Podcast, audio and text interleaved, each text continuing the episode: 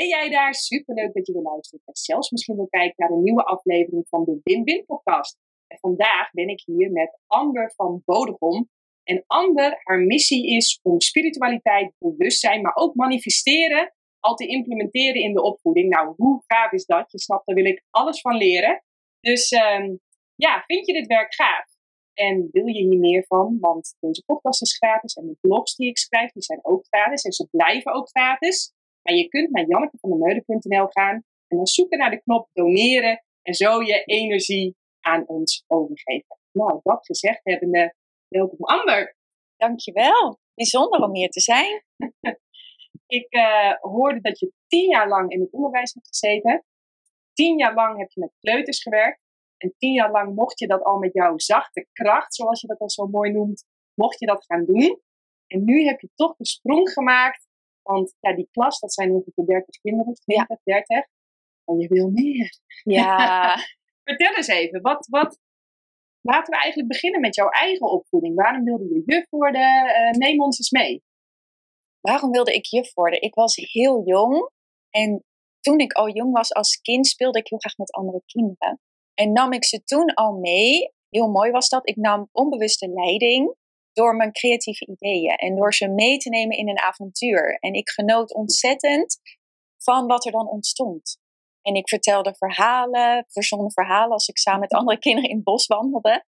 Uh, en ik dacht, dit, ik wil hier mijn beroep van maken, dat dit kan. En vooral op, met kleuters. Want kleuters staan nog zo ontzettend open.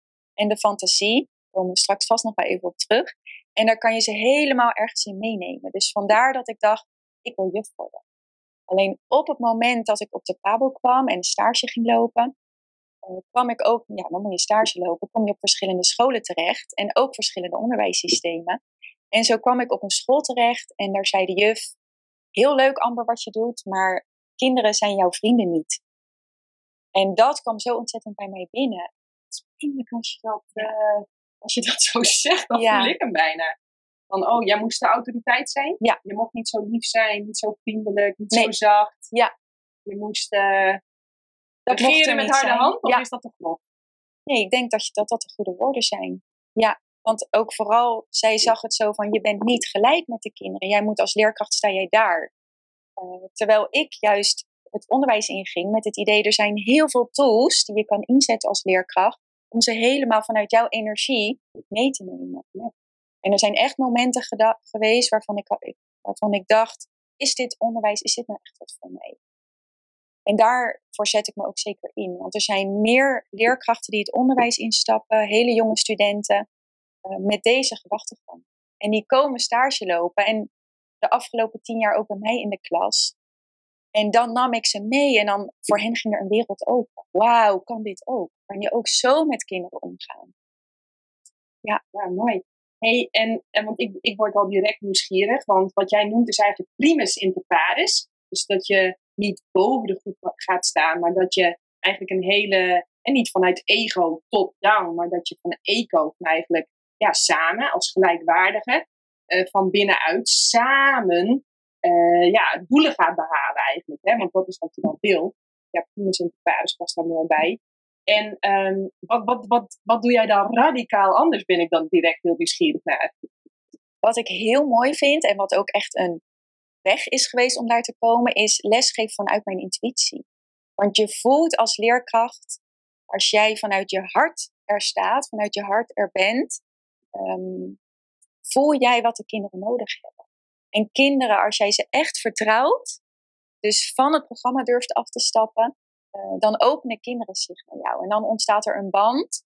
En vanuit die band ontstaat intrinsieke motivatie. En kinderen willen heel graag. Maar het is echt de manier hoe. Nou, ik, ik wil dan heel graag eventjes... echt, hè, want Janneke zal Janneke niet zijn. Ik wil ja. het gewoon heel... Eh, ja, ik wil structuur, ik wil helderheid, ik wil kaders. Wat is dan wat jij bijvoorbeeld echt radicaal anders doet? Wat doe jij nou echt anders op? Wat vermijd je echt? Wat zou je nooit tegen een kind zeggen? Of wat, wat zeg je juist heel veel? Want ik heb bijvoorbeeld dat boek van Alfie Kohn gelezen. Dat ken jij misschien ook wel. Onvoorwaardelijk ouderschap. Nee. Oh! Dat is een goede om te lezen dus. Ja, ja. Die, uh, even kijken. We halen hem er straks bij. Ja.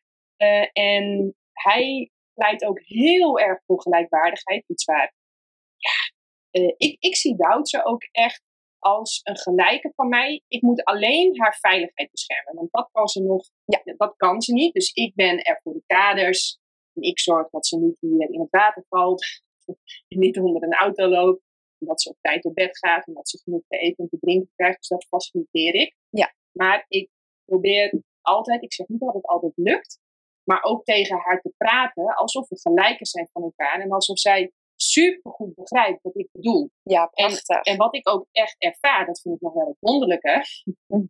dat, uh, dat ze mij altijd lijkt te begrijpen. Wij kunnen echt lezen en schrijven met elkaar. Dat vind ik zo bijzonder. Dus dan soms zeg ik, uh, ja, ik snap dat je teleurgesteld bent. En dan lijkt het wel alsof ze zich echt gezien en gehoord ja. voelt door mij. En alles valt, ja, en, en er is helemaal geen struggle of strijd. Ja.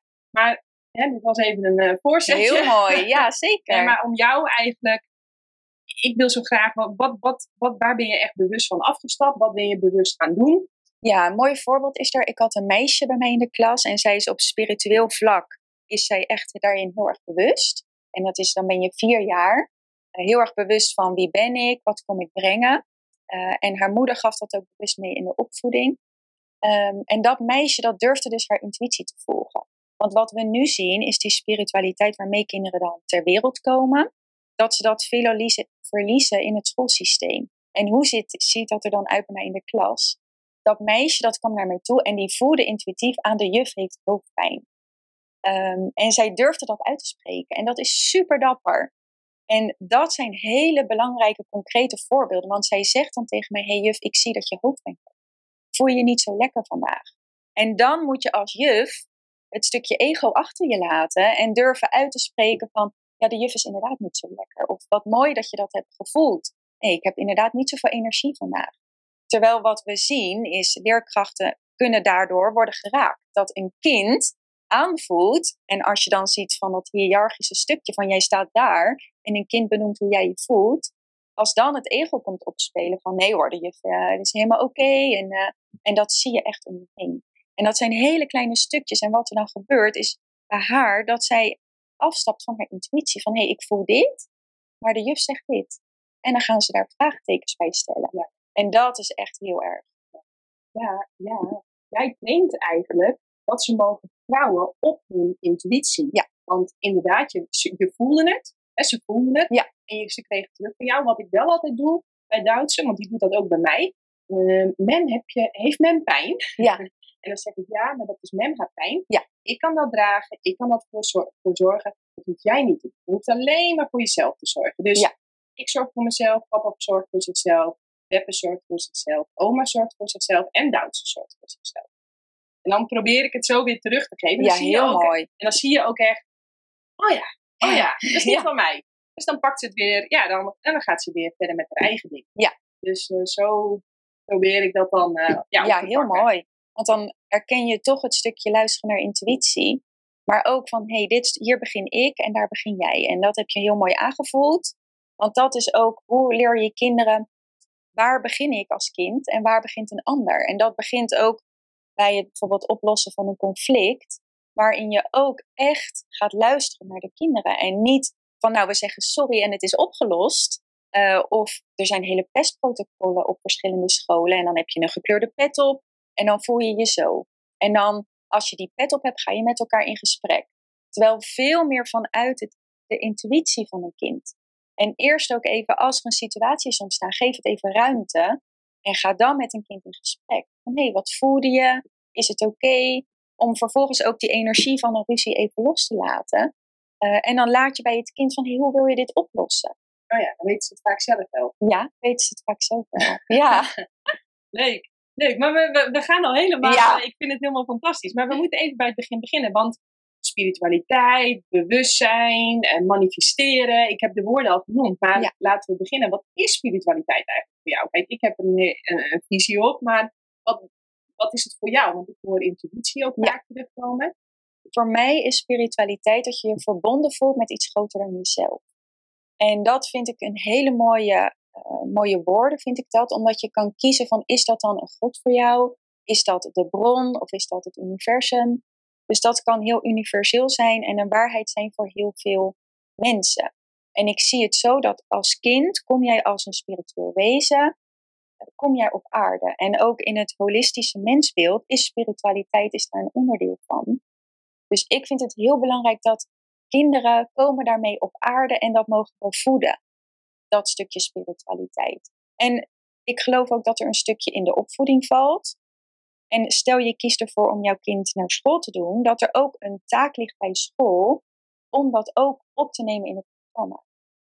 Want eh, er is zelfs uit onderzoek gebleken, is echt een heel mooi onderzoek van Lisa Miller, dat als we kinderen, vooral in die eerste zeven jaar, want daar richt ik me ook echt op, omdat dat een periode is waar nog heel veel eh, ja, in ontwikkeling is, alles echt maar, zeg maar, wordt klaargezet, geprogrammeerd voor de rest van je leven, dat als we daar in spiritualiteit een onderdeel laten zijn en dat voeden, dat dat zestig procent minder kans op een depressie geeft in de puberteit. Dat is heftig. Ja, dat is echt heftig. Ja. Maar jij zegt dus eigenlijk dat ieder kind wordt als een spiritueel wezen geboren. Ja. En ja, ik heb natuurlijk ook onderzoeken gelezen en ik, ik ga me niet helemaal vastpinnen aan de, aan de cijfers. Dus eventjes voor blauwe denkers, volgens mij zijn dat blauwe denkers, is dit lastig. Maar uh, wat ik eventjes grof gezegd onthouden heb van het onderzoek, is dat na de basisschool zijn ze al iets van tachtig procent van hun flexibiliteit kwijt door al het zitten. Ze zijn iets van zeventig procent van hun creativiteit kwijt, omdat ze geleerd worden uh, wat ze moeten denken in plaats van hoe ze moeten denken. En omdat, ja, dertig kinderen in de klas, dat zul jij ook gezien hebben, ze ja. moeten alle dertig hetzelfde knutselwerkje maken. En ze mogen niet zelf bedenken op moederdag, wat, waar wil jij je moeder mee bedanken? Ja. Nee, we moeten allemaal een bloem maken, of weet ik veel wat. Ja. uh, wat ik ook terugzag, is nou dat authenticiteit, dat is ook echt bijna helemaal bang. En het ergste nog, bijna honderd procent van de intrinsieke motivatie was eruit. Om de simpele reden dat we al zo jong zo worden aangeleerd om te werken voor cijfers. Oftewel dat we de, ja, de, de, de goedkeuring eigenlijk buiten onszelf ja. gaan zoeken. Dat, dat ja, intrinsieke motivatie hebben wij eigenlijk niet. Want ja, daar krijg je geen cijfers voor. En daar word je niet voor beloond. Terwijl we, ja, we worden super creatief, super ja, flexibel, eh, letterlijk en figuurlijk geboren. Ja. En zo zonder dat dat proces, dat daar helemaal aan voorbij wordt gegaan. En wat ik gelukkig zie, ik zie echt een beweging waarvan er mensen zeggen van hé, hey, we gaan zelf scholen opzetten. Dit moet anders, want het onderwijssysteem past niet meer bij de kinderen van nu. Het kan niet. Um, dus ik, ik zie daar echt verandering in gaan en daar ben ik heel blij mee.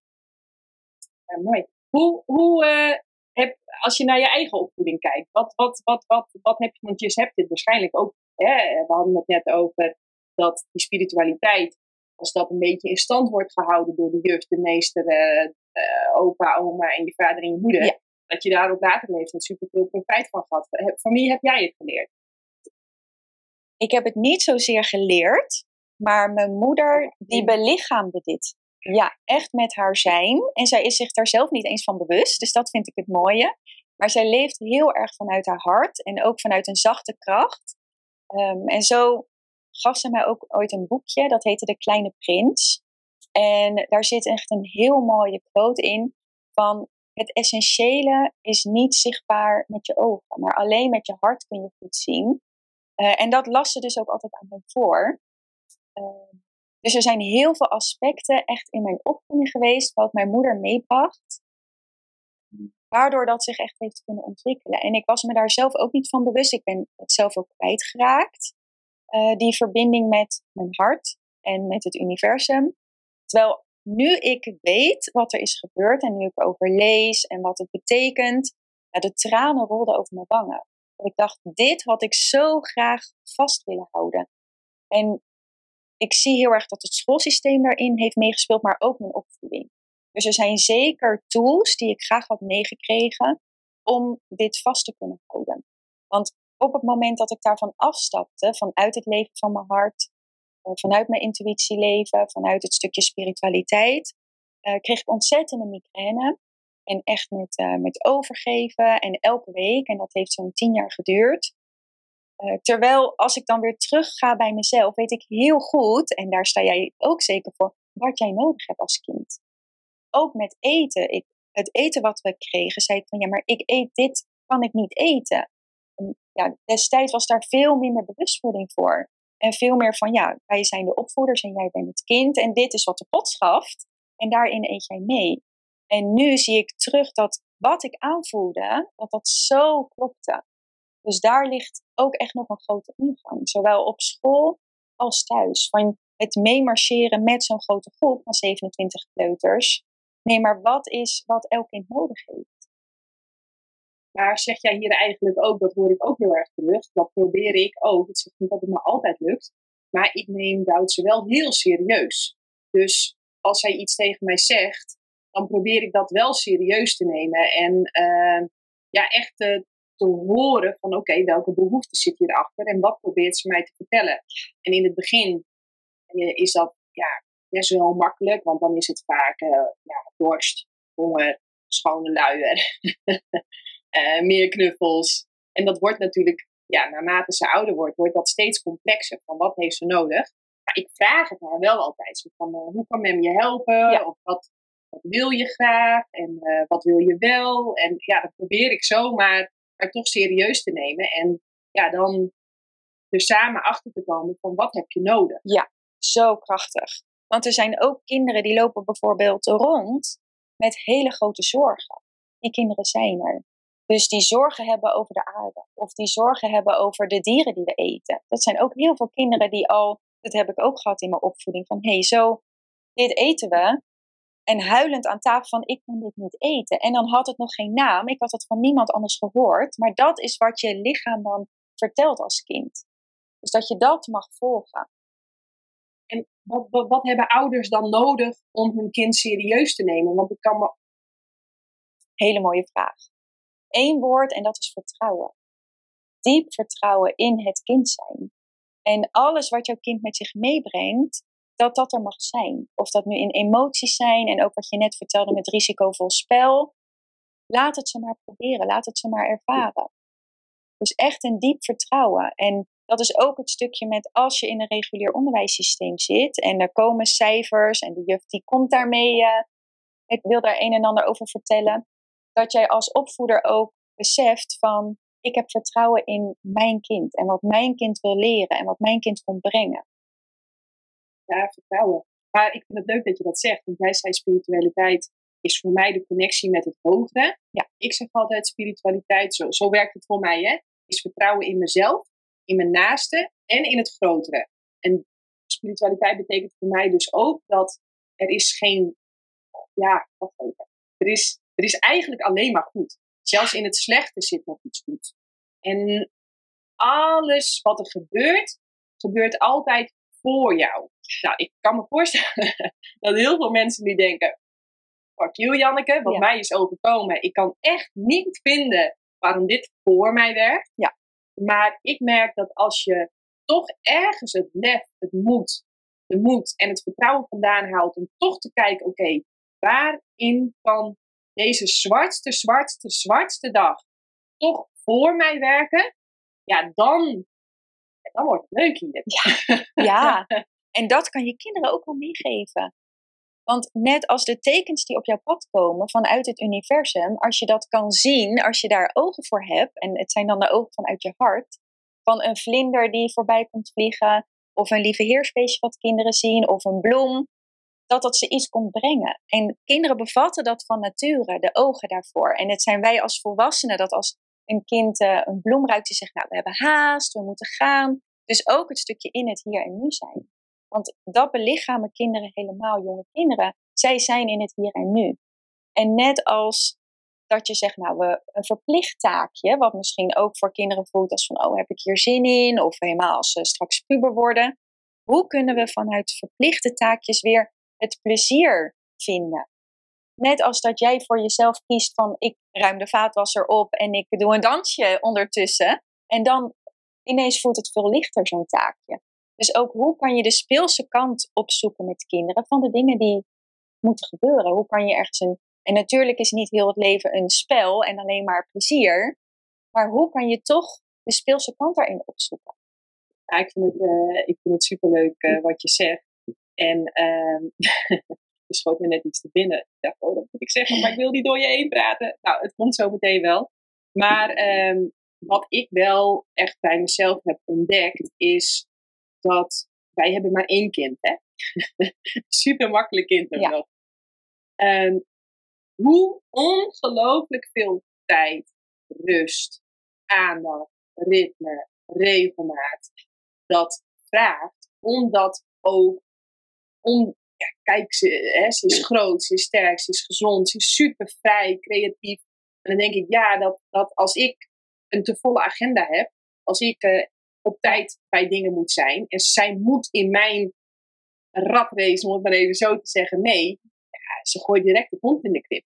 Dus het, het vraagt ook wel heel een, ja, een heel ander ritme, heel veel rust, heel veel ruimte, heel veel tijd, heel veel liefde, heel veel aandacht. Ja, van mij, van de oppas, van de oma's, van de opa's. Dus ja. Ik kan me ook voorstellen dat ja, in die ratrace van vandaag de dag, want dat ik echt denk dat mensen denken, nou hartstikke leuk Amber, ja.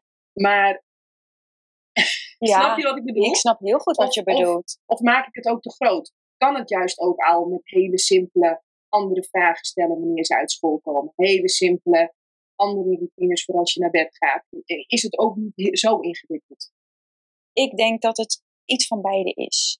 Dus ik denk ook dat zeker het ruimte bieden in wat een kind nodig heeft, dat dat ook iets vraagt. Uh, ook van het onderwijssysteem, maar ook van jou als opvoeder. En dat het ook zit in de hele kleine dingetjes. Want als we ze, ik betrek het even de afgelopen tien jaar in, uh, in mijn eigen klas, had ik zevenentwintig kinderen. En als je één van hen bent en je laat ze vrij en kijk eens wat er ontstaat. En dat is, je hoeft veel al van de tijd te observeren en te luisteren. Want soms willen we ook zoveel vragen stellen. En, maar juist ligt de kracht ook in, kinderen hebben zeven tellen, vooral jonge kinderen, nodig om te kunnen denken en daar woorden aan te kunnen geven. Dus ook als je een vraag stelt, en daarin kan je ook keuzes maken. Van als je kind uit school komt, van uh, nou, wat heb je vandaag geleerd? Nee, niet wat heb je vandaag geleerd. Hoe was je dag? Wat was het leukste van vandaag? Met wie heb je gespeeld waar je dankbaar voor werd? Waar kreeg je een blij gevoel van? Dus het zit ook in de keuzes van wat voor vragen stel je als, als je ze vraagt. En neem ook de ruimte om daarin stil te staan. En ook stil te zijn. En kijk eens wat er dan ontstaat. Want als ik observeer uh, in mijn groep van zevenentwintig kinderen en kijk wat daar ontstaat, is magisch. En daar ga ik helemaal van glimmen als dat gebeurt. Ja, en dat voelen kinderen, dat dat er is. En dan zie je ook dat er heel veel flexibiliteit ontstaat door te zeggen van, ook van ik ben mens, ik ben net zoals jullie. Van, hé, hey, dit is het programma, ik voel dit, wat hier behoefte aan is, wat denken jullie? Um, dus daar ook een stukje bij hun laten. En soms ook wel zeggen van, nou nu, dit zijn de kaders en dit is waar we naar kunnen handelen. Dat hebben kinderen ook nodig. Ja. Dus heel erg, als je dat voelt vanuit je intuïtie, dit is mijn groep. Of dat dat nu een pact is van je eigen kinderen. Dat je daarin volgt wat er nodig is. En dan zie je ze helemaal stralen. Ja, ja, ik vind het mooi. Want, maar aan de andere kant, ik doe volgen. En tegelijkertijd ben ik wel ook de baas, om het even ja. zo te zeggen. Dat klinkt, ik weet even niet wat ik verbeter. Ja, ik ben gewoon, ja. ik ben de moeder. Mm-hmm. En ik heb het idee, ja. daar hou ik mezelf voor, ja. dat ik een soort van het grotere plaatje overzie. Ja. Dus dat ik wel korte termijn handelen koppel aan lange termijn doelen. Dus dat ik het, dat ik, hè, want, um, maar verder probeer ik zoveel mogelijk gewoon achter haar aan te lopen, haar interesses te volgen, haar creativiteit te volgen, haar uh, ja, uh, ideeën te volgen. Uh, en, en tegelijkertijd ja, voel ik me wel ook, um, dat ik ben wel de kapitein op het schip. Ik weet even niet hoe ik dat goed uit moet leggen. Maar snap je wat ik bedoel? Ik snap heel goed wat je bedoelt. Ik denk net ook het stukje wat je zei van risicovol spel. Jij overziet de risico's en jouw kind op sommige vlakken niet. En dat is heel mooi dat je daarvoor waakt en dat je dat ook uitspreekt. Dus dat het is, een, het is een vrijheid, maar ook met kaders. En het stukje vrijheid ervaren geeft kinderen ook eigenaarschap van de wereld om hen heen. Dus dat ze ook, als ze nu al creëren, dan willen ze als ze later groot zijn ook vanuit hun hart creëren.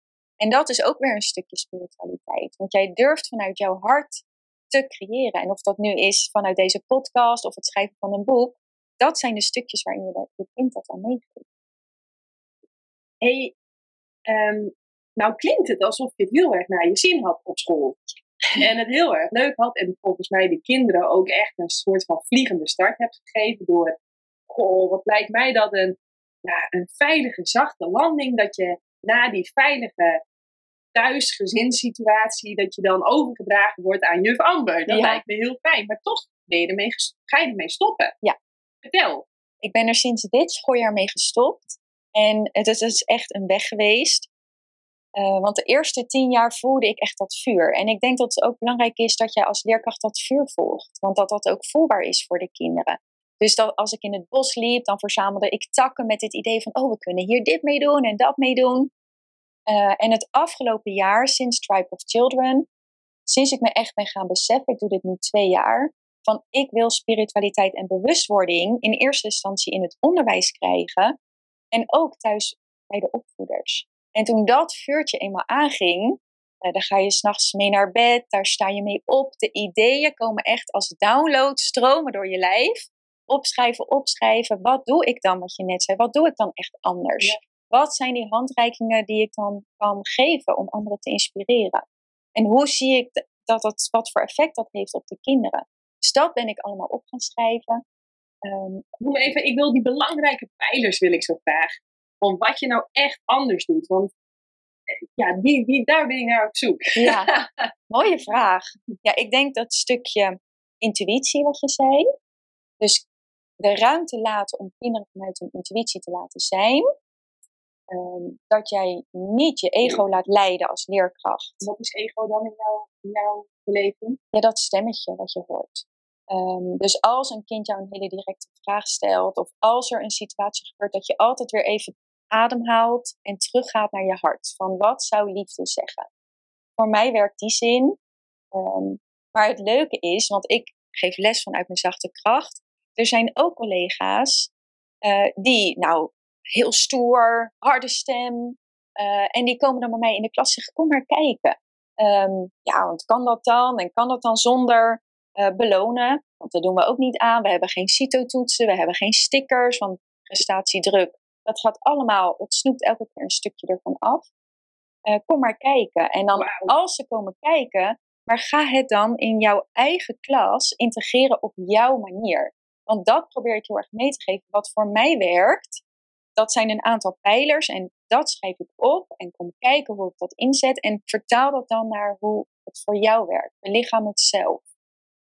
Ja, ja, want ik bedoel, als we Amber na gaan doen, ja. dan is het natuurlijk super nep. Terwijl jij staat eigenlijk voor echtheid. Ja. Echt jezelf zijn. En jij geeft op jouw unieke manier geef jij les. Ja. En daarom gaat het zo. Ik doe op mijn unieke manier deze podcast. En daarom vinden heel veel mensen mm, het vreselijk. Ja. Maar sommige mensen ook ja. echt leuk.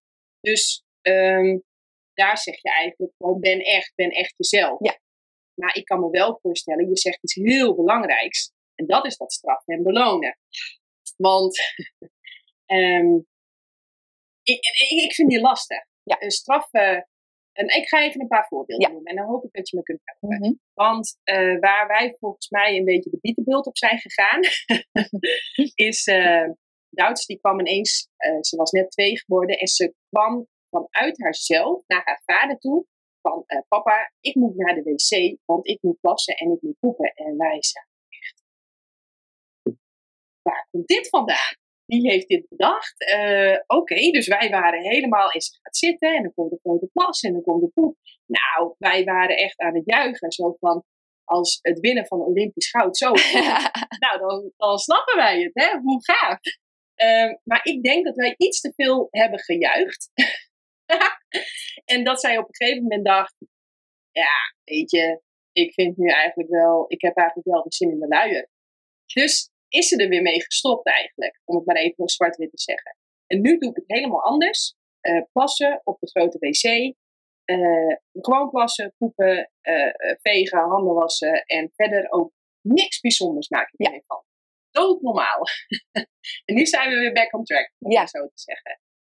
Um, dus En, en, en bijvoorbeeld, uh, hè, dus daar was ik veel te enthousiast, veel te belonend, veel te feestvieren. Ja, omdat wij gewoon, ja. wij stonden met onze oren te klapperen. Dus hoe beheers je ergens dit, dat enthousiasme wat dan in mij zit? Want ja, ik, hè, het is ons eerste kind. Wij vinden alles fantastisch natuurlijk. Hè, jonge ouders als ze zijn. Maar aan de andere kant, uh, gisteren was ze bijvoorbeeld aan het kleuren.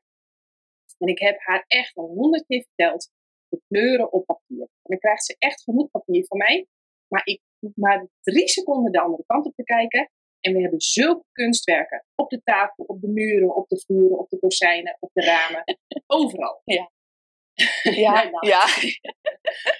En, en, en gisteren zei ik echt, nou, ik weet niet wat ik moet doen. Wat moet ik nou doen? Oh, wat goed. Ja. Ik weet niet wat ik moet mm-hmm. doen. Ik heb nu honderd keer, ik heb de mooiste kleurboek voor je gekocht. Ik heb kleurblokken voor je gekocht. Ik heb papiertjes neergelegd. Ik heb de tafel voor anderhalve meter afgedekt. Ik zeg, en nog pak je de kleurtjes en ga je op de grond en op de tafel en op de kozijnen. Ja. Ik zeg, ik, ik, ik weet nu niet wat ik moet doen. Wat moet ik nu doen? Moet ik nu de kleurtjes weghalen? Ik wist gewoon niet wat ik ja. moest doen. En nou, ze, ze wist het eigenlijk zelf ook niet. En ik draai me weer om. En het eerste wat ze doet, ze op de tafel kleuren. Ik zeg, ik ja. moet ze nu toch afpakken. Ja. Ik moet ze afpakken, want het, het gaat niet. Ja. Het gaat niet. Ik moet, we hebben eigenlijk al de schilder over de vloer, want alles moest opnieuw, hè? Ja. Ach.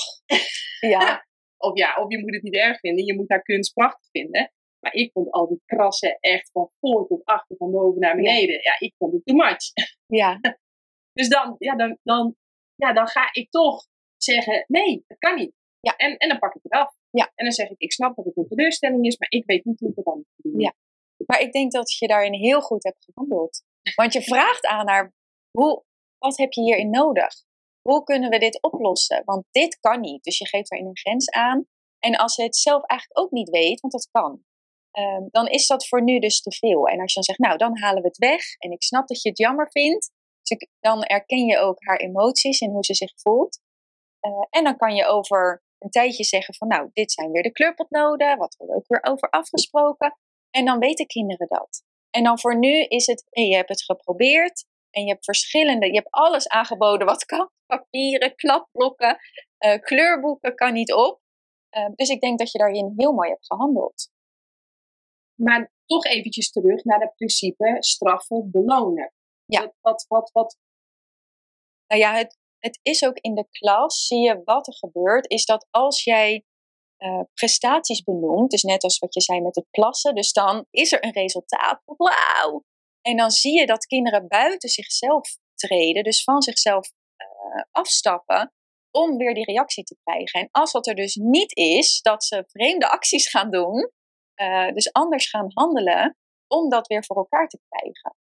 Um, en dat is dus ook gebeurd met dat plassen, maar dat zie je ook in de klas terug.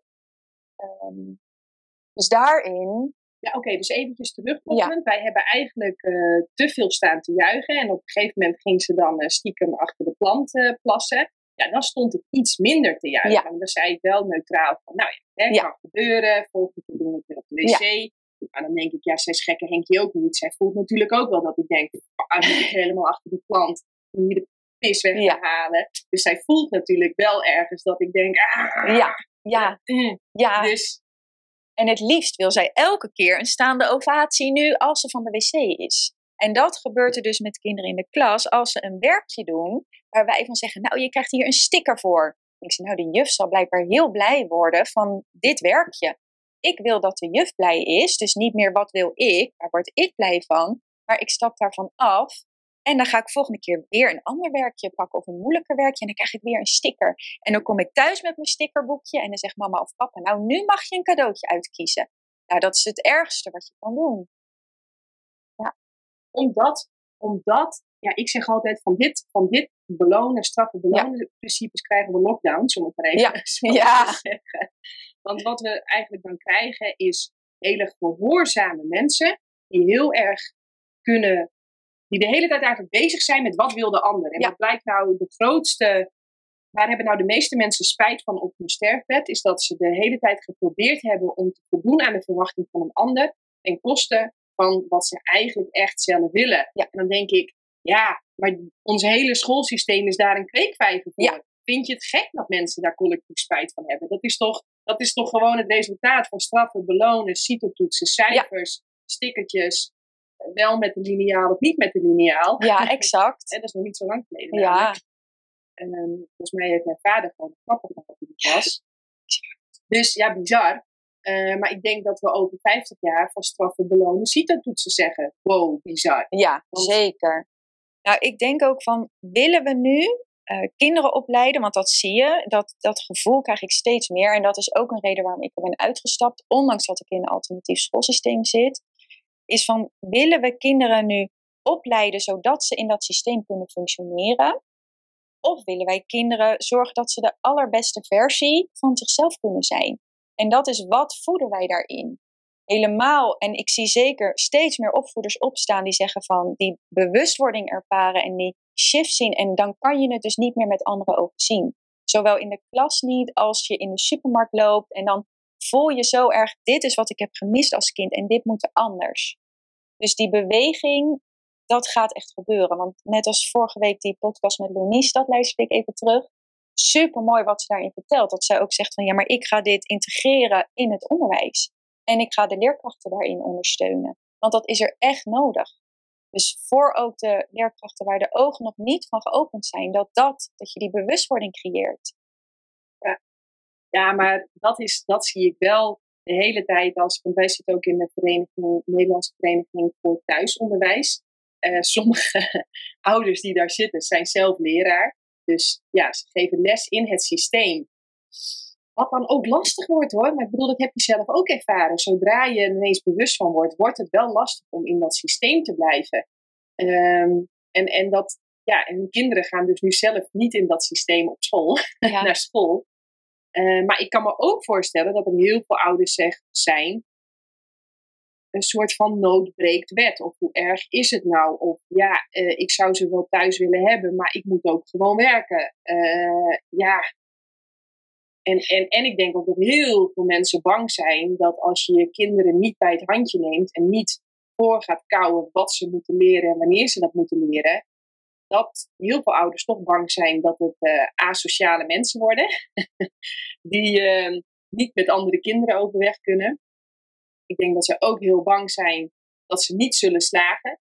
Dus dat ze straks uh, analfabeet worden of zo. Ja, ja. Jij moet ook al lachen. Ja. Want kinderen zijn natuurlijk intrinsiek onwijs gemotiveerd om te leren schrijven, ja. om te leren lezen.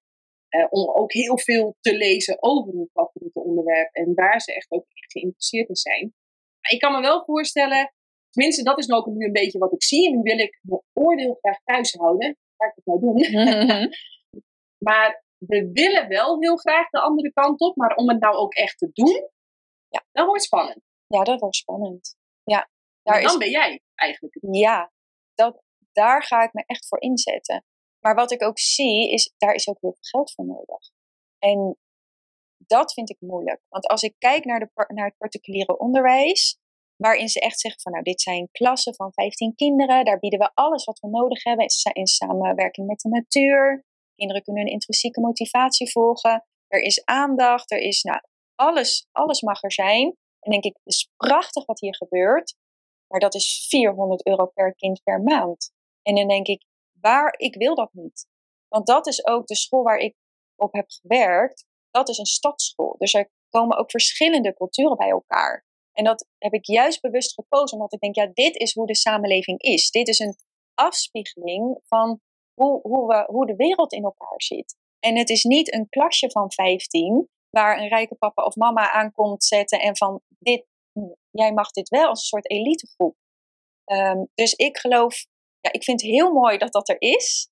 Uh, maar ik geloof nog niet zozeer dat in het particuliere onderwijs... dat daar de sleutel ligt. Ik geloof echt dat voor sommige opvoeders het een oplossing is... en dat ze daar heel blij mee zijn. Maar ik geloof veel meer dat we moeten focussen op de reguliere scholen... en zeggen, we beginnen... bij de P A B O, en er komen ook scholen op uh, in het reguliere onderwijs die dapper zijn en die het anders durven doen. Uh, een voorbeeld is ook de school waar ik zelf heb gewerkt. Daar begin je bijvoorbeeld elke ochtend met de eerste twee uur van de dag, mag je zelf kiezen wat je doet. Dus kinderen komen al op school met een positieve intentie van, wat ga ik vandaag kiezen? Er is keuzevrijheid, die intrinsieke motivatie. Ga ik zagen in het atelier en een boot bouwen? Of ga ik gymmen bij, bij de meester en mag ik in de touwen hangen? Elke dag mag je gymmen. Elke dag mag je in het atelier timmeren of toneel spelen. Of... En um, als je daarmee je dag begint, dan neem je dat gevoel wat je ervaart mee in de rest van je dag. Um, en ondanks dat moet er nog ontzettend veel. Dus ik denk dat er ook een oplossing ligt in het administratieve um, stuk van het onderwijs. Dat is een hele zware last voor leerkrachten.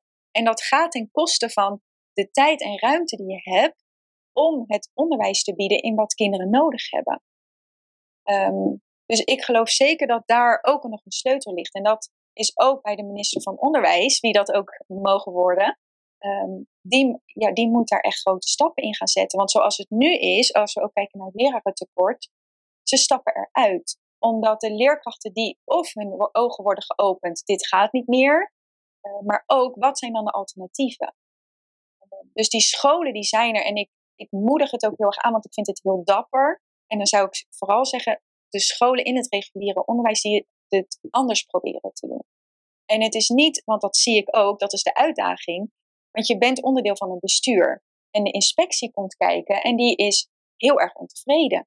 Want die wil resultaten zien en die wil stippellijntjes zien met uh, een rode stip van dit is de score en zo hoog mogelijk.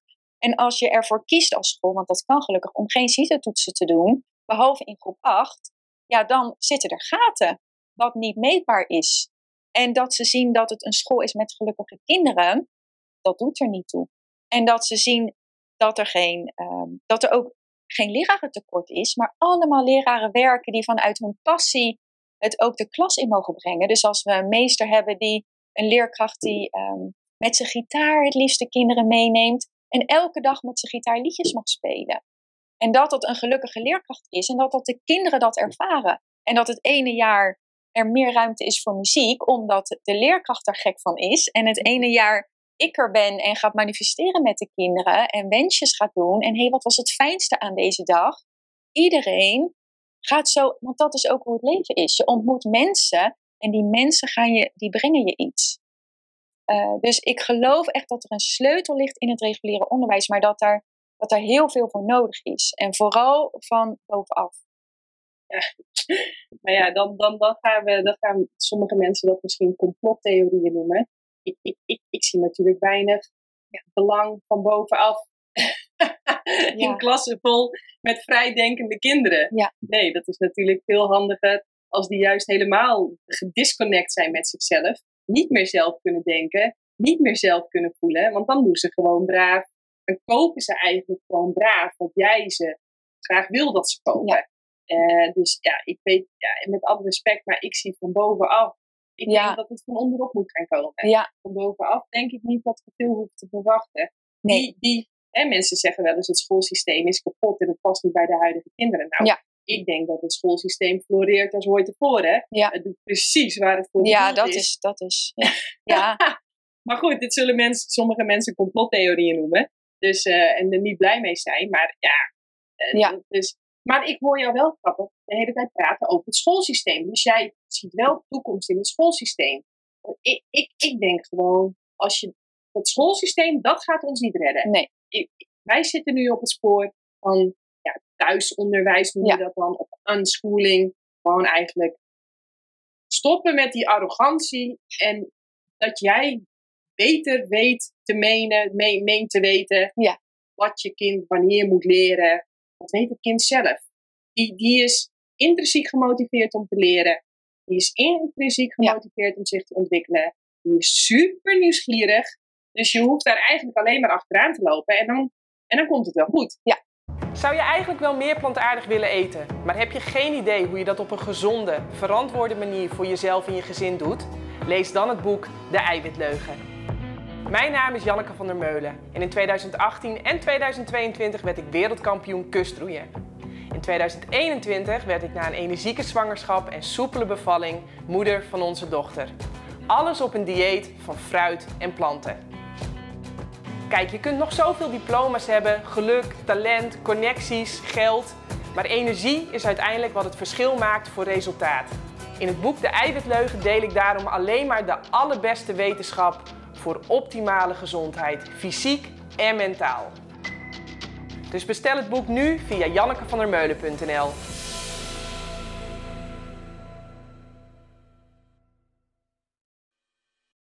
Ja, dat geloof ik ook. Want als ik heel eerlijk ben, ik heb zelf nog geen kinderen, die gaan niet in het schoolsysteem. Nou, dan heb je ja. het alweer. Ja, dus dat is ook, en ik denk dat dat voor veel leerkrachten is, die zelf in het onderwijssysteem werken. Ja, maar mijn eigen kind, die, die gaat nu niet in, want wij weten hoe het is. En hoe schadelijk het is. Um, maar als je zegt, ja, wat is op groot, grote vlak uh, de oplossing? Ja, dat, dat vind ik moeilijk. Dat is heel moeilijk. Omdat inderdaad, wat je ook zegt, het begint onderop, zeker, uh, bij de leerkrachten die de ogen worden geopend, waarvan we zeggen, dit moet anders. En ouders, en die opstaan met elkaar van dit kan niet. En de kinderen van scholen halen. Um, want waar ik hiervoor op, uh, op kwam, die vraag van, wat voeden we binnen het onderwijssysteem? Gelukkige kinderen die de beste versie zijn van zichzelf. Of geprogrammeerde kinderen die dat allemaal... En dat is ook een stukje wat de complotdenkers... Maar daar sluit ik me niet bij aan. Dat is wel wat er gebeurt. En dat is heel erg triest. Uh, en gelukkig heb je hier als een, wel een keus. Uh, ook al wordt dat je niet makkelijk gemaakt. Want als je er dus eenmaal in zit nou, met je kind... Dan kom je er niet meer uit. Dan kom je er niet meer nou uit. Nou ja, uh, David Pieters, waar ik dus een podcast mee op heb genomen... Die is uh, met het hele gezin, dus met drie kinderen... Vrouw, man, vrouw, drie kinderen... Naar Bali verhuisd. Want als je dus voor langere tijd in het buitenland ja. gaat wonen... Dan kun je met veel bidden... brieven en ellende, om het maar even zo te zeggen, weer uit dat schoolsysteem. Ja. Maar ja, ik zeg ook altijd, als je eenmaal gegrepen bent door de klauwen van het systeem, want ja. je komt niet meer los. Dus, dus ja. ja, denk echt honderd keer na en bij twijfel niet doen. Dan maar een jaar later naar school. Ja. Als je dan toch denkt, ik wil het. Ja. Ik kan me niet voorstellen, maar goed. Um, misschien kan het ook niet anders. Er is ook nooit breed wet, I don't know. Ja. Maar eenmaal erin, doe daar niet te lichtvoetig over, want je komt er gewoon niet meer uit. Nee, nee, heel mooi gezegd. Ik denk dat dat een heel mooi advies is voor ouders. En wat ook fijn is, is er zijn, ontstaan steeds meer groepen van uh, moeders die zeggen van, hé, hey, we doen dit met elkaar.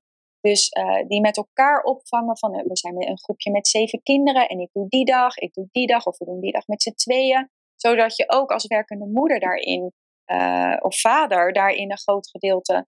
gewoon kan volhouden van je reguliere leven, maar dat, dat je met elkaar dat stukje opvangt en dat die groepen er zijn om ook de andere kant, want het is ook niet het thuisonderwijs, daar zitten ook haken en ogen aan, er zijn oh, hele mooie dingen. Alles heeft voor- en nadelen. Ja, want het is ook heel dapper dat je zegt van, hé, hey, dit gaan we doen. En, we ver, en dat vergt ook het, de situatie te bekijken en je kind vanuit vertrouwen en liefde. Maar wat is er mooier dan dat? Ja, ja. Daar moet je natuurlijk wel in eerste plaats uh, jezelf vertrouwen. Ja. Maar uh, ik wil ook even een sprongetje maken naar het manifesteren. Want dat leer jij kinderen ook al super jong. Ja. Um, neem ons eens mee. Hoe doe je dat? Ja. Kinderen worden vanuit verlangen geboren. Dus het hebben van verlangens is iets heel natuurlijks. En daar mogen wij als opvoeders mogen dat veel meer voeden en ze daarin ondersteunen. Uh, en kinderen die hebben constant wensen. Of het nu is van een nieuwe auto, om een speelgoedauto of een boek of een dromen. Ook ik wil prinses worden in Disneyland. Er zijn natuurlijk ook dromen. Wat doe je dan als je kind een droom heeft wat helemaal niet haalbaar is? Uh, dus ik probeer opvoeders, nou probeer, ik doe. Uh, en inspireer ze om daarin, hoe kan je er nu voor zorgen dat die dromen die kinderen hebben, of um, dat dat behouden blijft? Want ik ga naar de maan, of ik wil, uh, nou ja, prinses worden in Disneyland. Wat we nu zien, ze zijn echt leerkrachten, en dan breekt mijn hart, of opvoeders, als ik in de supermarkt rondloop, rondloop, die zeggen van, ja, maar dat kan niet, dat bestaat niet. Je kan geen prinses worden in Disneyland. Naar de maan, nee, je kan toch niet naar de maan, wat een gek idee. En er zijn ja, er is ook... nog nooit iemand geweest. Ja, dat kan niet. Ja, tenminste... Nou ja, goed, dat is ook weer een complottheorie, ja. maar goed. Zeker. Ja, precies. Ja, oké, okay, dus die slaan dat gewoon direct stuk. Ja. Maar dat, dat, dat zie je non-stop. Als ja. een volwassene vraagt van, neem mij eens mee in ja. een dag dat alles kan, alles mag en alles lukt. Hoe ziet jouw dag er dan uit? Dan echt na zin twee zeggen ze heel vaak, uh, ja, maar het moet natuurlijk wel even realistisch blijven. Dus, uh, nou, dan gaan ze alweer eh, eh, eh, ja. zichzelf kleiner maken, de boel plat slaan. Dus ja. Ja. Want dat is dus wat je dan en ook... Jij zegt, doet dan heel erg, oh gaaf, vertel. Wat ga je dan doen als ja. prinses in Disneyland? Ja. En waarom wil je dat zo graag? Ja, en hoe ziet dat er dan uit? En ja, Want dan gaan, je kan kinderen ook leren al om te visualiseren. Dus hoe ziet dat er dan uit als je een prinses bent in Disneyland? Wat draag je daar? Wat doe je daar? Wat jij net ook zegt, wat is je leukste dag? En ook al is de situatie nu nog niet daar, ga het maar tekenen. Of we gaan een auto bouwen van Lego. Uh, of we maken een foto als we ergens zijn van de auto die je dan heel graag zou willen. Uh, dus dat je het ook naar het hier en nu haalt. En als het dromen zijn, er zijn opvoeders die maken zich daar echt zorgen over van... Ja, maar die dromen die kunnen toch niet echt uitkomen. Dus hoe doe je dat dan? Ja, dus eigenlijk je komen we- ze dan wel vanuit liefde, omdat ze kinderen ja, willen beschermen tegen de teleurstelling. Ja, ja, maar je weet niet als opvoeder, dat heb je zelf ook, als je een droom hebt en je hebt het uitgezonden naar het universum, zoals ik, van nou, ik zou wel in een podcast willen komen, nou hier ben ik. En voorheen had, had ik nog nooit van jou gehoord en nu heb ik je boek gezien, denk ik, je weet niet hoe een wens tot jou komt. En dat, weet, dat is voor jouw kinderen net zo. Dus hoe kan je je kind helpen een wensje te sturen uit het universum? En als een kind bijvoorbeeld bij mij in de klas kwam en in de verkleedhoek is een mooie prinsessenjurk. Ze hebben die prinsessenjurk aan. Het kan zo zijn dat op dat moment hun wens vervuld is. Dus dat hun hart vervuld is met nu ben ik een prinses geweest. En dat het daarmee oké is. Want dat is ook zo mooi bij de fantasie van kinderen. Het stukje fantasie en realiteit, dat, is, dat loopt naast elkaar. En daar kan je zo mooi gebruik van maken. Dat je, dat je daarin ook kan laten zien van... hé, hey, maar alles wat jij wilt... en het is, nu hebben we het overal over materialistische dingen... maar het is ook, wat wens je de wereld? Wat zou je de wereld willen wensen? Of naar wie zou je een wensje willen sturen? Het kan ook naar een persoon zijn. Ja. En, en, en op wat voor manier stel jij zulke vragen aan een kind? Hoe pak je dat aan? Wat ik heel mooi vind, is dat kinderen van nature hiermee... komen. Dus omdat ze uit, vanuit verlangen geboren zijn, gaan ze met je daarover in gesprek. En het is aan jou van hoe speel je er dan op in. En er zijn ook hele mooie activiteiten. Bijvoorbeeld, ik heb een wenstalk had ik in de klas. En aan het eind van de dag gingen we eh, in de kring en ik begin. Want het is ook van, jij bent net als een van hun. Um, ik wens, ik zou wensen dat. Voor de wereld hadden we nu een wens. En ik vertelde mijn wens en dan gaf ik de stok door. En dan vertel je ook die stok heet magische krachten. En die krachten gaan naar het universum. Um, en die hoort jou.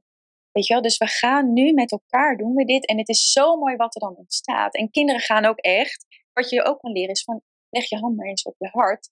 Wat voel je daar? Wat voel jij daar? Wat voor wensje zou je willen? En dan leer je ze ook van. Hé, hey, met je ogen dicht kan je dus voelen.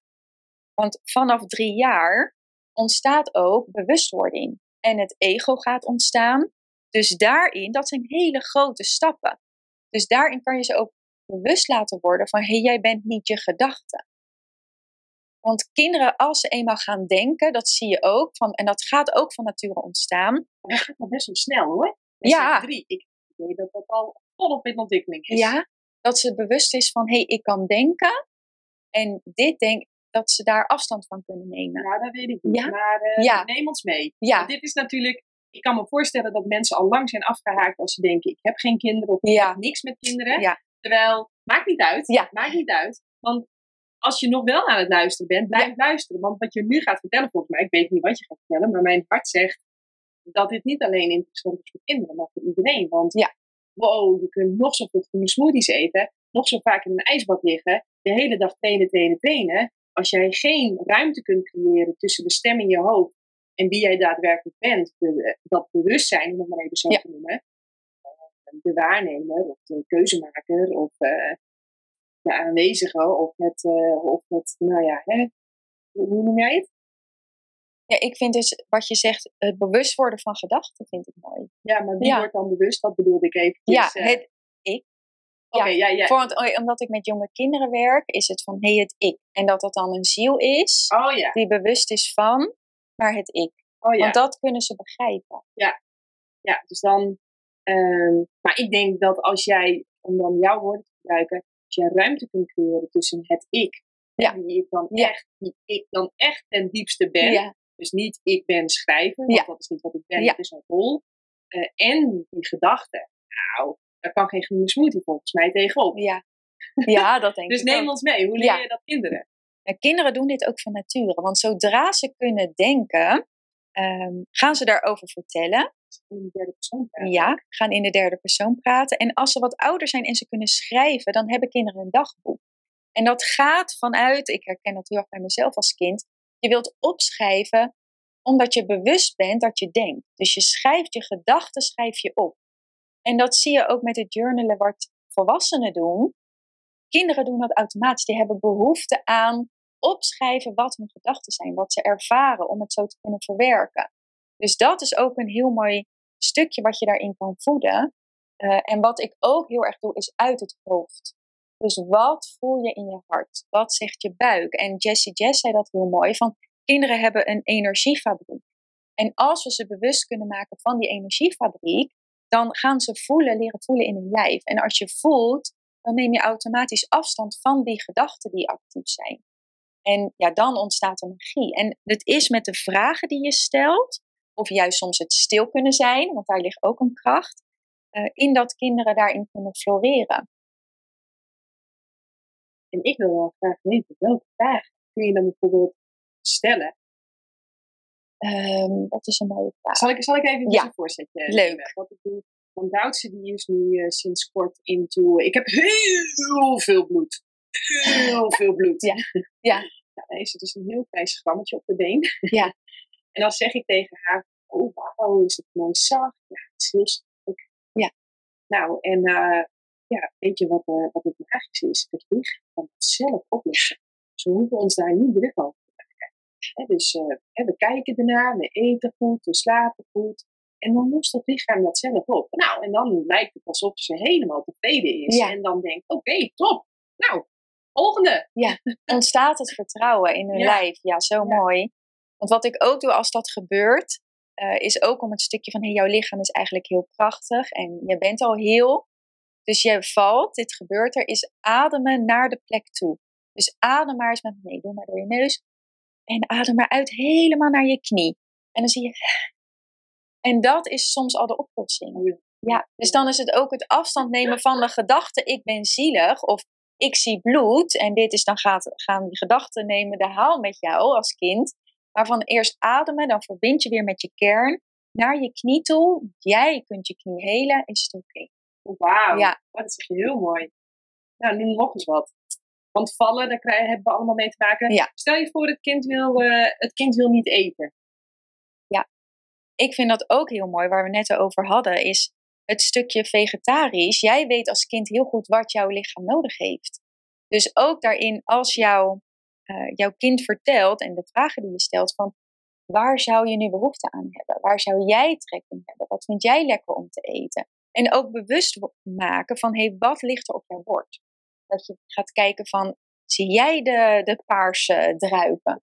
Zie jij hoe mooi de ribbeltjes zijn van de komkommers? Wat zie jij? Wat vind je het mooiste wat op je bord ligt? Wat vind je het lekkerste wat op je bord ligt? Dus ook, ook vooral die zintuiglijke waarnemingen is vooral voor nul tot zeven jaar. Die staan ook in verbinding met hun spirituele kern. Dus die, alles wat je hoort en proeft en ziet. Dus ook als je met je kind een boswandeling maakt. Dat je ook eens stilstaat bij van, hé, wat ruik je nu? Wat hoor je nu? Want als die gedachten aanstaan, brengt dat ze weer, hé, ik naar het hier en nu. En als je die tools al leert op jonge leeftijd, dan kan je daar later altijd op terugvallen. En ja, dat is zo prachtig. Oh, wauw, ik vind het heel leuk. Dus uh, wat zie je? Uh, wat proef je voor structuur? Ja. Wat vind je de mooiste kleur? Uh, wat vind je de mooiste structuur? Uh, wat vind je het lekkerste? Ja, wat ruikt er lekker? Wat ruikt het lekkerste? Ja, ja oh, van Duitsland moet ik ook alle bloemetjes altijd ruiken. Ja, ik heb er soms dat ik denk, ah, doorlopen. Ja, ik zeg het maar eerlijk. Ja. Maar als het Duitse, aan Duits ligt, dan moeten alle bloemetjes, die moeten... Ja, in het hier en nu. In het hier en nu. Ja. Ja, die heeft geen agenda, geen nee. planning, en geen uh, op tijd komen, dat kent ze niet. Dus uh, ja, dan moeten we alle bloemetjes ruiken. Ja, prachtig.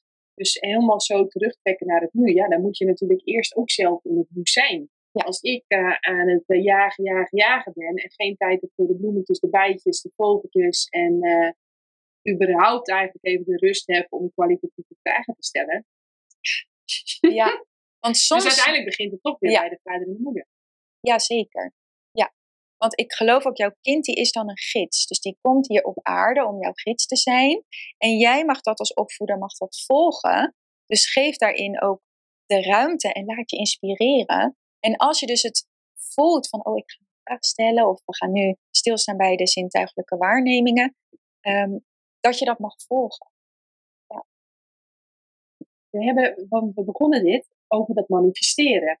Wat, neem ons daar nog eens verder in mee. Ja. Hoe kun je dat gebruiken, vind ik niet het goed woord. Ja. Ja. Gebruiken klinkt niet lekker. Hoe, hoe kun je dat, nou ja, mee spelen? Ja. Nou, kinderen zenden hun wensen uit en dat doen ze door verschillende manieren. Sommige kinderen doen dat door te doen. Dus wat we net zeiden van het eigenaarschap hebben op de wereld om je heen. Dus sommigen doen dat door te creëren. Dat is een manier voor hun om hun wens uit te zenden. Um, er zijn kinderen die doen dat door denken. Dus die zitten heel erg in hun hoofd en met hun gedachten zenden ze hun wens uit. Uh, en er zijn kinderen die doen heel erg vanuit hun hart en het voelen. Dus vanuit het voelen zend je een wensje uit. Um, en woorden. Woorden zijn heel krachtig. Dus ik heb zelf uh, affirmatiekaartjes ontwikkeld voor jonge kinderen. Omdat de kracht van woorden kan je kinderen ook meegeven. En daarin, um, ook al is dan de waarheid, is de realiteit ook nog niet daar. Je plant daarin zaadjes. En dat is ook al met het uitzenden van wensen. Als je ze daarin begeleidt, Uh, plant je daarin ook zaadjes bij je kind. Wat ik bijvoorbeeld heel mooi vind bij uh, affirmaties. Er was een kindje bij mij op school. Uh, en die wilde de klas binnenkomen en die durfde niet. Uh, spannend. Oké, okay, en moeder op dezelfde hoogte. Wat heb jij nu nodig? Ik heb moed nodig. Ik heb kracht nodig. Wat zou je kunnen helpen? En het kan ook zo zijn dat in uh, de realiteit van mijn kind. Oh, ik wil Spider-Man zijn. Want Spider-Man die durft dit. Oké. Okay. Ik ben Spider-Man. Laten we eens bewegen als Spider-Man. Hoe doet een Spider-Man? En als je dat op dat moment doet, wordt dat steeds meer realiteit. Dat heb je ook als je zelf affirmaties herhaalt. Ja, dat klinkt ook heel erg als alter ego. Ja. Dus uh, ik, ik, ik hoor zelfs, ik krijg mails terug, ja. dat, dat mensen dan mij sturen zo van, wat zou Janneke nu doen? Of wat zou Janneke nu ja. denken? Of wat zou Janneke nu vragen? Ja. En, en, en, en, en gebruik mij niet hoor, gebruik liever iemand anders. Ja. uh, Dat je kunt bijvoorbeeld, wat zou Spider-Man in deze situatie ja. doen? Of wat zou, uh, ja, ja. iets wat dan voor een kind, uh, wat, wat, wat zou een panter op dit moment doen? Ja. Die zou toch naar binnen sluiten. Ja. ja. Zoiets of zo. Ja. Dat je, ja, algemeen, daar raak ik me algemeen. Ja. ja, zo ontzettend krachtig is dat. En dat is ook met visualiseren. Dat is allemaal een onderdeel van manifesteren. Is de realiteit alvast voor jou houden. Uh, voor je halen. Dus dat is ook, als je kind naar bed gaat, kan je ook met je ogen dicht en begin klein. Dus begin met het voor je halen van een knuffel. Dus iets wat dichtbij is. Uh, dus als je zegt van, nou, sluit je ogen. Hoe ziet jouw knuffel eruit? Dus je begint weer met die zintuiglijke waarnemingen. Hoe voelt jouw knuffel? Hoe ruikt jouw knuffel? Stel je maar eens voor dat je een knuffel ziet. En dan van, nou, die knuffel gaat weer weg. Geef, zwaai hem even uit of geef hem een kusje, iets passends. Uh, en doe nu maar je ogen open. Weet je wel, wat heb je gezien? Dus daarin kan je al oefenen. Uh, Wauw, wow, ja. ja, dat het brein ook geen verschil uh, ervaart tussen iets wat jij zelf oproept of wat daar zogenaamd dan in de realiteit is. Ja. Wauw, oh ja, mooi. Ja. Want dit heb ik zelf, als ik dan een spreekbeurt had en ik was in groep zeven en ik deed het over Greenpeace, helemaal spannend en nog steeds als ik dan naar dingen ga. Dit deed ik onbewust toen ik in groep zeven zat. Ging ik voor mezelf met mijn ogen dicht. Voordat ik ging slapen, stond ik daar al. Hoe deed ik dat? Hoe ging dat? Hoe handelde ik daar? En als je kind dus iets spannends vindt, of het nu naar zwemles is, of er gebeurt iets, of logeren bij oma. Hoe zou dat gaan? Dus daarin kan je ze door ook vragen te stellen tijdens die visualisatie. Dan is het heel passend. Dus dan is het niet, er zijn ook hele mooie Uh, visualisaties voor kinderen al. Gelukkig is dat echt aan het ontstaan. Maar dat kan soms ook voelen als iets buiten zichzelf. Maar jij als opvoeder kan ze daarin juist heel mooi gidsen door alvast een stukje realiteit naar het hier en nu te halen. Ja, ik, uh, ik moet dan echt op zoek naar kindertaal. Want tegen de volwassenen zou ik gewoon zeggen, oké, okay, hoe wil je je voelen? uh, ja, hoe wil je je voelen? Hoe... Uh, Wie wil je zijn? Oh ja, wie wil je zijn? Hoe wil je je voelen? Dus hoe ga je je gedragen? Ja. En wie wil je zijn is natuurlijk even wat voor soort mens wil je zijn? Hoe wil je je voelen? Nou, we willen allemaal altijd op een hoge frequentie zitten. Want dat is gewoon leuker en lekkerder. En, en wat voor gedrag past er dan bij? Want dat weten we eigenlijk ook zelf wel heel vaak. uh, ja, interessant. Ja, leuk. Hey, hoe gaat, hoe gaat het uh, komende jaar voor jou eruit zien? Een heleboel nieuwe uitdagingen. Dus dat vergt ook weer stappen van mij. Want dat heb ik wel al nu gezien, het ondernemerschap. Elke keer een stapje verder, een laagje dieper. Wat mag je aankijken? Wat is er nu nodig? Uh, wat vraagt dit van jou? Wie mag je zijn? Um, ja, zoveel mooie plannen. Ik ga starten met een membership. Uh, en dat gaat dan elke twee weken een live sessie zijn. En dat gaat helemaal in het teken staan van spiritualiteit voor kinderen. Dus dat wordt manifesteren voor kinderen, visualisaties, affirmaties. Nou, zoveel moois. Hoe je op een creatieve manier je kan uiten. Hoe je kan, een kind kan luisteren naar de eigen intuïtie. Waar begin ik? Waar begint de ander? Hoe geef je dat dan mee? Hoe kan je leren wat energie is? Um, want dat is wel heel mooi. Die vragen, die kinderlijke vragen. Uh, dat zit zo in mij. Van hoe benader je ze? Hoe, waar gaan ze op aan? Wat hebben ze nodig?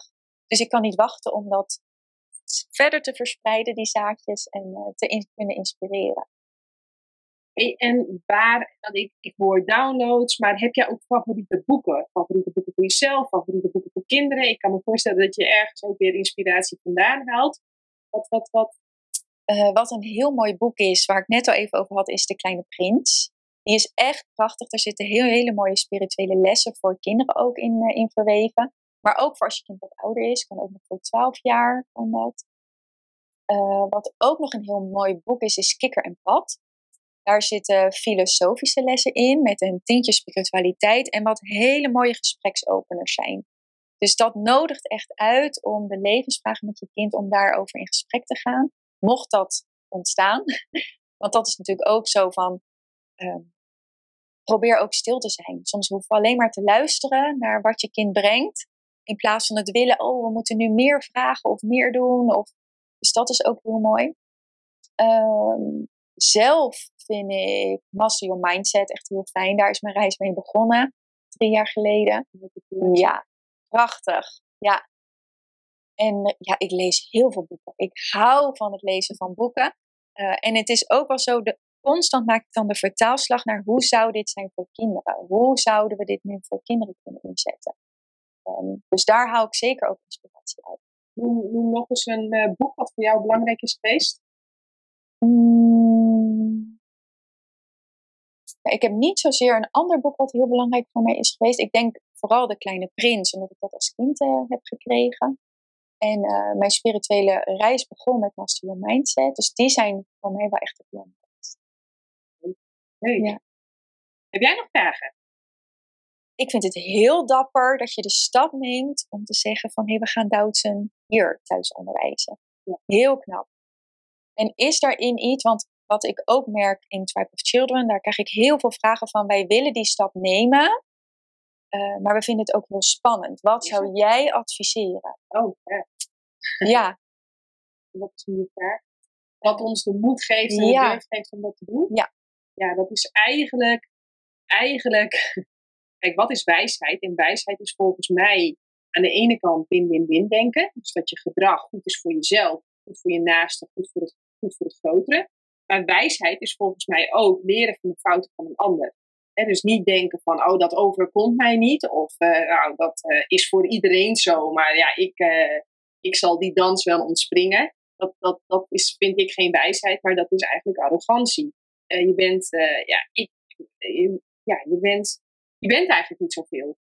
Ja. je bent, we zijn ja, super uh, kwetsbare wezens. Um, en als ik dan naar het schoolsysteem ga kijken, dan denk ik, uh, ja, we doen dat nu op een aantal jaren zo. We kunnen heel goed zien wat de voordelen daarvan zijn. We kunnen inmiddels ook heel goed zien wat de nadelen daarvan zijn. En nou, uh, mijn ouders hebben in dat schoolsysteem gezeten. Mitchell en ik hebben in het schoolsysteem gezeten. Gaan we dan nu maar weer dat schoolsysteem in, omdat het zo makkelijk is? Of gaan we nu zeggen van, uh, ja, we gaan gewoon een andere koers varen. En tuurlijk zitten daar ongetwijfeld ook nadelen aan. Maar ja, dat zie ik dan wel. En ik denk dan altijd, dat is voor mij ook spiritualiteit. Vertrouwen in mezelf. Ja, ik ben Janneke.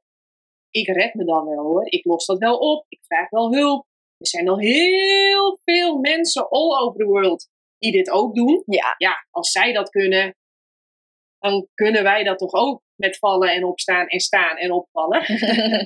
Dus ja, dat is wat waarom wij daarvoor kiezen. Um, ook, ook, en, en, en wat mij ook heel veel vertrouwen geeft, kijk, zij is nu net twee geworden. Ik doe al twee jaar lang thuisonderwijs. Ja, ja. Vat dat. Ja. Um, ja, zou dat dan ineens stoppen als ze straks vijf is? Kan ik dan ineens wat we nu allemaal faciliteren niet meer faciliteren? Dat, dat kan dan toch ook? Ja. Dus ja, ik, ik denk wat dat betreft ook heel simpel. Wie dan leeft, wie dan zorgt. Ik heb goede mensen om me heen. Ik probeer bij de juiste verenigingen aangesloten te zitten. Um, wat ook heel erg belangrijk is, is als ik naar haar vader kijk en als ik hem hoor praten over hoe hij school heeft ervaren, dan vond hij het heel erg saai. Hij vond het veel te veel binnen. Hij vond het veel te veel stilzitten. Hij vond het, en het grootste deel, vond hij heel oninteressant. Ja. Dan denk ik, holy, het is wel net als je baan, hè? Het ja. is bijna de helft van je wakkere leven. Dus dan ga je de helft van je wakkere leven iets doen wat je niet leuk vindt, wat niet bij je past. Dat doet toch pijn aan je hart. En als ik naar, mij, naar mijzelf kijk, ik heb me aardig door het schoolsysteem heen ge... aangepast, misschien wel. Nou ja, ik heb het ook wel aangepast. Ja. Als ik echt eerlijk ben, ik vond de kleuterschool al saai.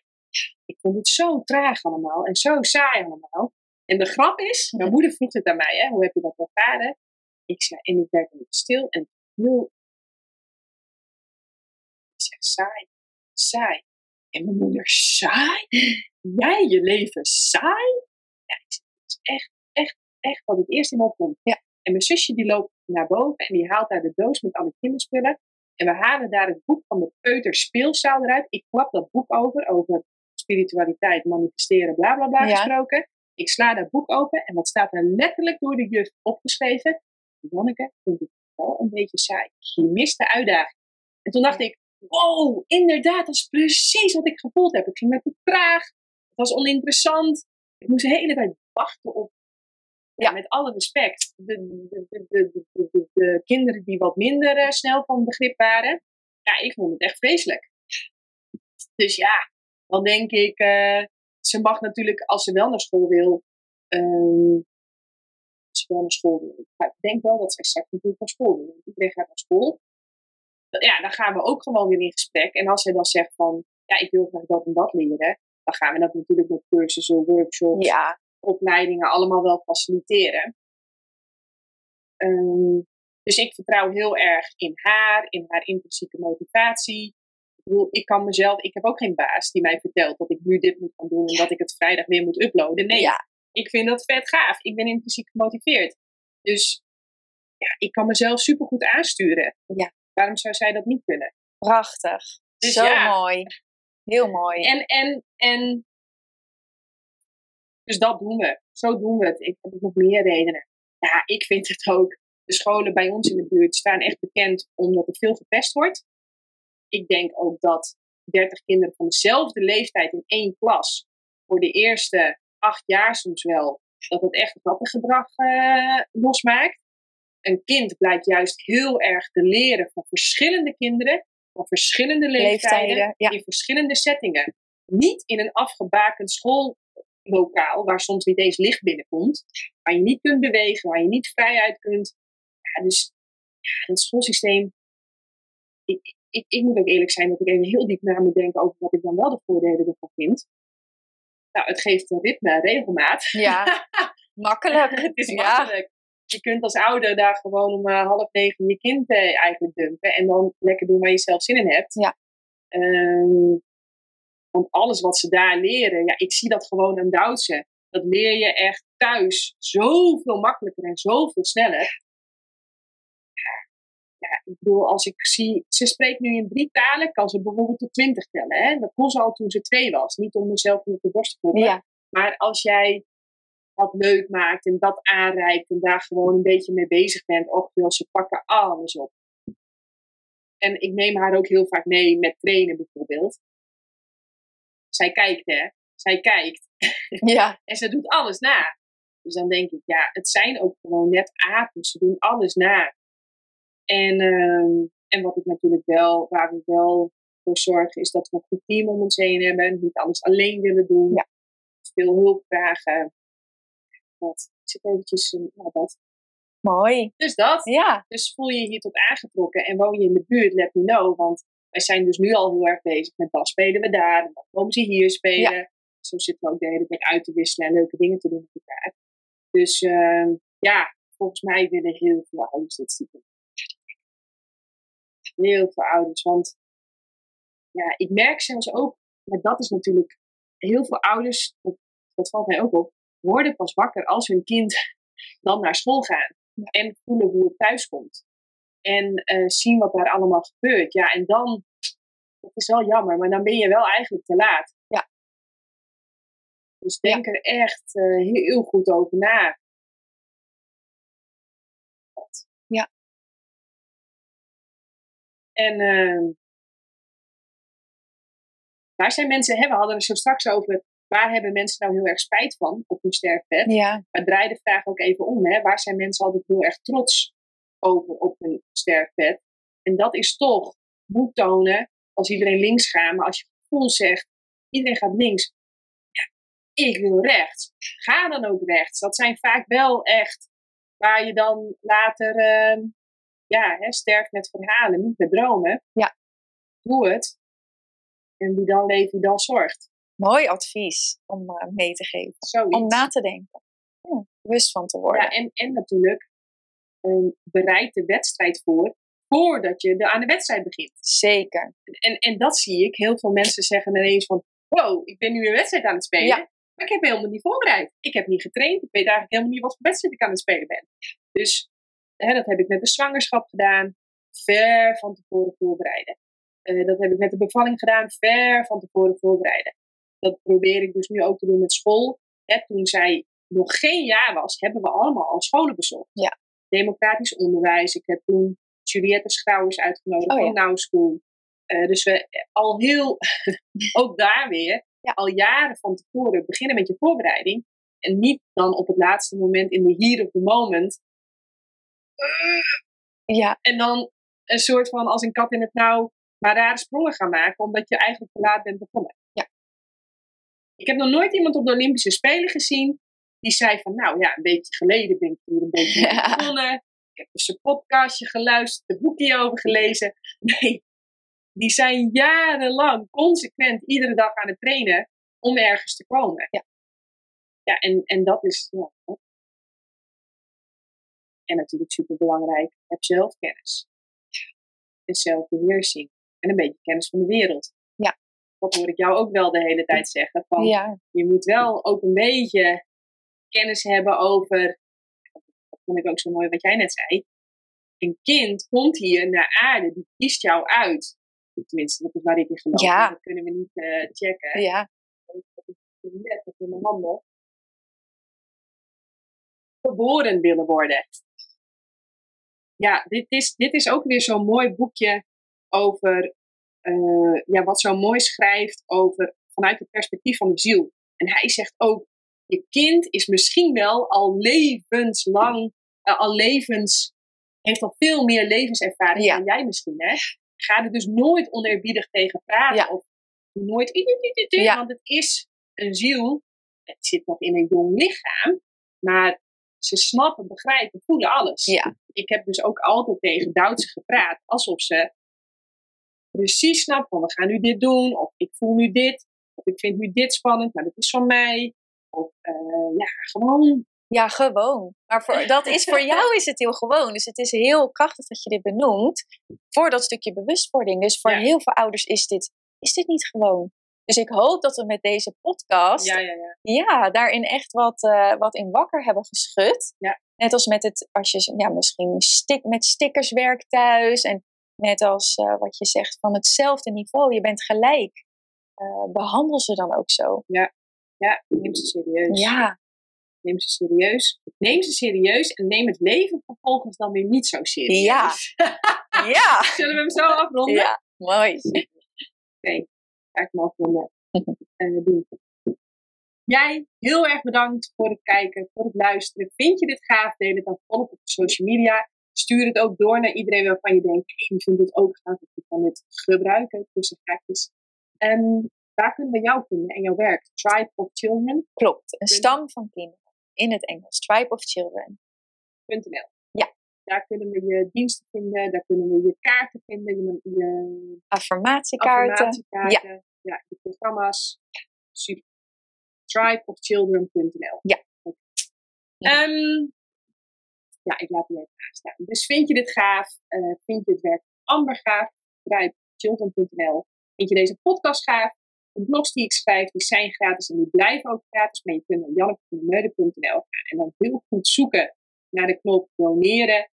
En heb je al gedoneerd? Echt onwijs gaaf. Je weet niet half hoe leuk het is om die energie, van, uh, ja, om die energie te ontvangen. janneke van der meulen punt n l is ook de enige plek waar je het boek De Eiwitleugen kunt vinden. En in dat boek De Eiwitleugen gaan we echt heel uitgebreid in op die stem in je hoofd. Om ruimte te creëren tussen wie jij dan echt bent, hè, dat ikje. En je gedachten bijvoorbeeld. Dat dat, ja, dat is. Het is een beetje, ik snap dat je nu denkt, hè, het klinkt een beetje vaag. Dat vond ik in het begin ook. Maar uiteindelijk was dat beheersen wel wat mijn leven heeft veranderd. En je hoort het ook bij anderen heel erg terug. En wat ik dus nu leuk vind, dat je daar dus al heel jong mee kunt ja. beginnen. Ja, why not eigenlijk? Dus uh, nogmaals, heel erg bedankt en tot de volgende keer. Doei! Wil jij ook op een supergezonde, verantwoorde manier meer plantaardig eten? Lees dan het nieuwste boek, De Eiwitleugen. Mijn naam is Janneke van der Meulen. In twintig negentien werd ik voor het eerst wereldkampioen kustroeien en in twintig eenentwintig werd ik moeder. Allemaal op een dieet van voornamelijk fruit en planten. Want weet je wat het leuke is? Jij hoeft niet dezelfde fouten te maken als dat ik heb gemaakt. Wil jij ook het allerbeste voor jezelf, de dieren en de aarde? Ga dan naar janneke van der meulen punt n l slash boeken.